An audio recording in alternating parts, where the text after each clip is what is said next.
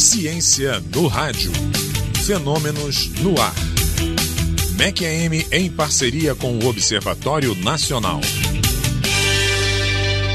Uma agência de notícias promete contribuir para a divulgação científica no Brasil. O país está entre os que mais produzem ciência no mundo, mas essas pesquisas não têm ainda a visibilidade necessária e possível. É sobre isso que a gente conversa a partir de agora com Ricardo Ogando. Ele é pesquisador do Observatório Nacional. Ricardo, muito bom dia para você. Bom dia, Dio. Tudo bem? Tudo tranquilo contigo, Ricardo? Tudo tranquilo. Agora melhor, essa agência nova.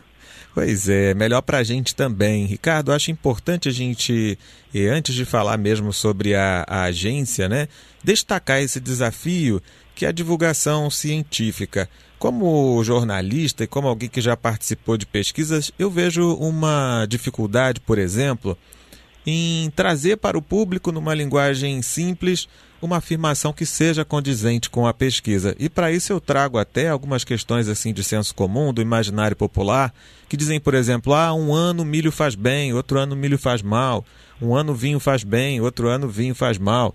E a gente sabe que as pesquisas demonstram que determinado tipo muito específico daquele consumo pode ser favorável a alguma coisa, determinado tipo daquele mesmo consumo pode ser desfavorável. Quer dizer, ah, o que vem a público é uma afirmação que parece simples, mas a afirmação das pesquisas muitas das vezes ela é bastante delimitada, né, em função daquele objeto, em determinadas condições. Então eu pediria, no, nesse sentido, a sua primeira avaliação, quer dizer, a dificuldade ou desafio mesmo, né, que é necessário encarar para trazer informações para o público, mas informações pesqui, é, é, específicas, quer dizer, condizentes com aquilo que foi produzido, Ricardo? É, é verdade. É, é principalmente nesses exemplos que você deu, né, que envolvem é, o corpo humano, a saúde humana, né, são, enfim, depende de uma série de fatores, o grupo de pessoas que foi avaliado, né, cada pessoa tem, pode ter variadas dietas que podem afetar a, a a forma como ela re reage a diferentes substâncias, ao café, ao vinho, ao ovo, né? Sim. Também muito famoso é o do ovo. E, e muitas vezes isso até isso também ajuda a, vamos dizer assim, a, a reprimir o cientista, né? Que que faz um trabalho complexo e vê aquilo simplificado e, fala, e aí também entrega, joga a toalha e fala, ah, não vou falar porque é, vai ser simplificado e vai ser mal interpretado né, o é meu verdade. trabalho, então acho que não vale a pena fazer isso. Mas não, não é bem por aí. Né? A, a ideia, por exemplo, dessa plataforma é, é, criar um canal de comunicação com o cientista. O cientista, enfim, tem que estar preparado e disposto né, a participar desse processo, de modo a, a produzir para a sociedade uma informação boa, né, que seja aproveitável e que reflita a, a, verdade da, do, da publicação dele. Né? Muito bem. Então, Agora, eh, explica para a gente, então, passo a passo, como é que vai funcionar essa agência para ajudar na divulgação científica. É, essa é uma agência que foi lançada uh, semana passada, se chama Agência Bore. Esse nome homenageia a Carolina Bore, que é uma cientista brasileira muito importante, foi a primeira presidente da Sociedade Brasileira do Progresso da Ciência, a SPPC.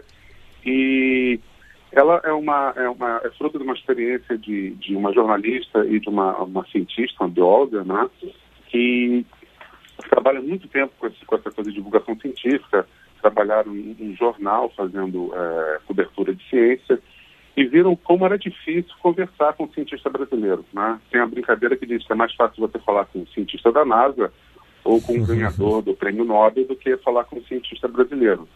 Né? É, tem várias razões para isso. Né? Do ponto de vista do cientista, por exemplo, ele não é avaliado é, desse ponto de vista, ele é avaliado quando ele publica o artigo dele, o Sim. resultado da pesquisa, mas não é avaliado pela divulgação desse resultado, né? pela comunicação ao público. Então ele acaba não priorizando essa atividade. Né? Todo mundo tem um tempo finito na vida e vai acabar priorizando aquilo que, que vai te dar algum retorno. É, também, às vezes, é, é bem mal visto né, na comunidade, quem se envolve com divulgação científica, é considerado uma coisa menor, né? É, tem esse problema aí da, da torre de marfim, onde o cientista fica isolado da sociedade vindo do alto. Verdade. E, por outro lado, do ponto de vista do jornalista, como você falou, né, tem toda essa dificuldade né, de, de conseguir traduzir né, a, a, a, informação, Mas, além disso, dado o grande volume, como você falou no início, né, o Brasil é um dos maiores produtores de ciência do, do mundo. Está né, entre os top 15, aí, né, os 15 mais produtivos. São centenas, quase 200 artigos por dia sendo publicados. Então, é, minerar, pesquisar, achar algo interessante com impacto, né, que seja ah, de interesse público, né, de, de, de, caráter jornalístico nesse, nesse, nesse volume de, de publicações é, é, complicado.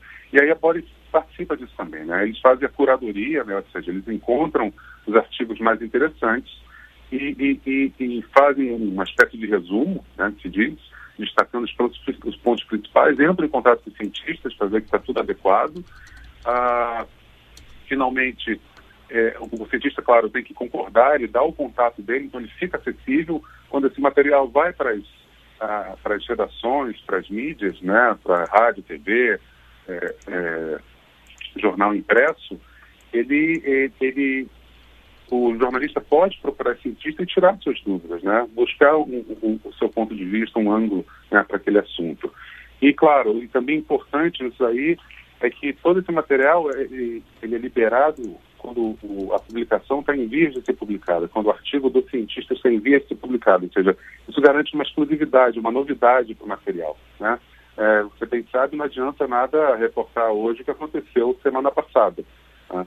Então, essa agência também ela, ela procura, antes de sair, as, as grandes novidades e entrega para a mídia para ela poder tratar isso.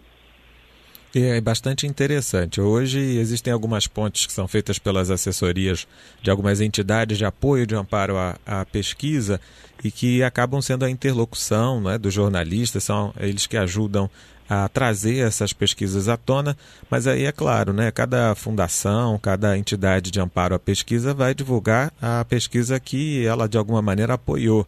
E a gente precisa de fato que esse cenário seja mais amplo do que é. E nesse sentido eu aproveito para perguntar Ricardo, como você avalia a importância dessa divulgação científica, dessa aproximação, quer dizer, a universidade que aprende a deixar a Torre de Marfim chegar, trazer, mostrar o impacto para a população, em momentos em que a gente precisa discutir o, o orçamento, em momentos que a gente precisa é, discutir o investimento na ciência, na tecnologia, na pesquisa aqui no nosso país. Quer dizer, é, até que ponto é relevante que essa divulgação cresça para ajudar no momento da alocação de recursos e no apoio da população para que a ciência e tecnologia recebam mais é, recursos aqui no Brasil? É fundamental, né? A gente está num ponto em que a ciência e tecnologia, que é uma área absolutamente é, fundamental, né? Todo país que desenvolvido, quando está em crise, ele reforça essa área, porque é ela que garante o futuro, né, do, do país. Você ter a tecnologia, desenvolver a tecnologia local para poder aplicar na sociedade e, e exportar essa tecnologia, quiçá, né, ao invés de ficar importando os produtos, e é fundamental. E, e, e, e claro, se a gente está numa democracia, né, onde as pessoas tomam decisões, elas precisam estar informadas para tomar essas decisões. E num, num, uma, uma pesquisa recente do Ministério de Ciência e Tecnologia mostrou que 90%, 90 das pessoas é, no Brasil elas não conseguem nem citar o nome de um cientista brasileiro, né? e, e, e nem instituição que faz pesquisa, né? Isso é gravíssimo, porque a, a, a, pesquisa está acontecendo, ela é super importante, tem impacto na sociedade. Você tem exemplos na agricultura, né, que aumenta a produtividade do, do, da, do agronegócio, né, do, da, de plantações, né, que é fundamental para alimentar a gente. É, até o caso de identificação e tratamento de doenças, né, como a dengue e a zika, né, que foi uma coisa que surgiu assim super rápida, né, com, causando um impacto terrível e pesquisadores rapidamente identificaram isso, conseguiram dizer o que estava acontecendo, né, e buscar um tratamento. E essas coisas estão acontecendo, por exemplo, na sua maior parte, grande, na maioria esmagadora, nas universidades públicas, né, bolsistas, professores, trabalhando é, duramente para chegar, para produzir esses resultados e esses resultados só não estão aparecendo de uma forma bastante, vamos dizer assim, é, clara, né? É, eles não estão tão, tão claros assim para a sociedade. Sim. E não vamos nem mencionar aqui né, os ataques. Né? Além do corte no, no, orçamento, existe um ataque paralelo à, à, à, comunidade científica, à ciência feita no Brasil, né? onde você tem pessoas no alto escalão do governo falando que a universidade pública não faz pesquisa, só faz balbúrdia, né? É, o que é uma grande mentira.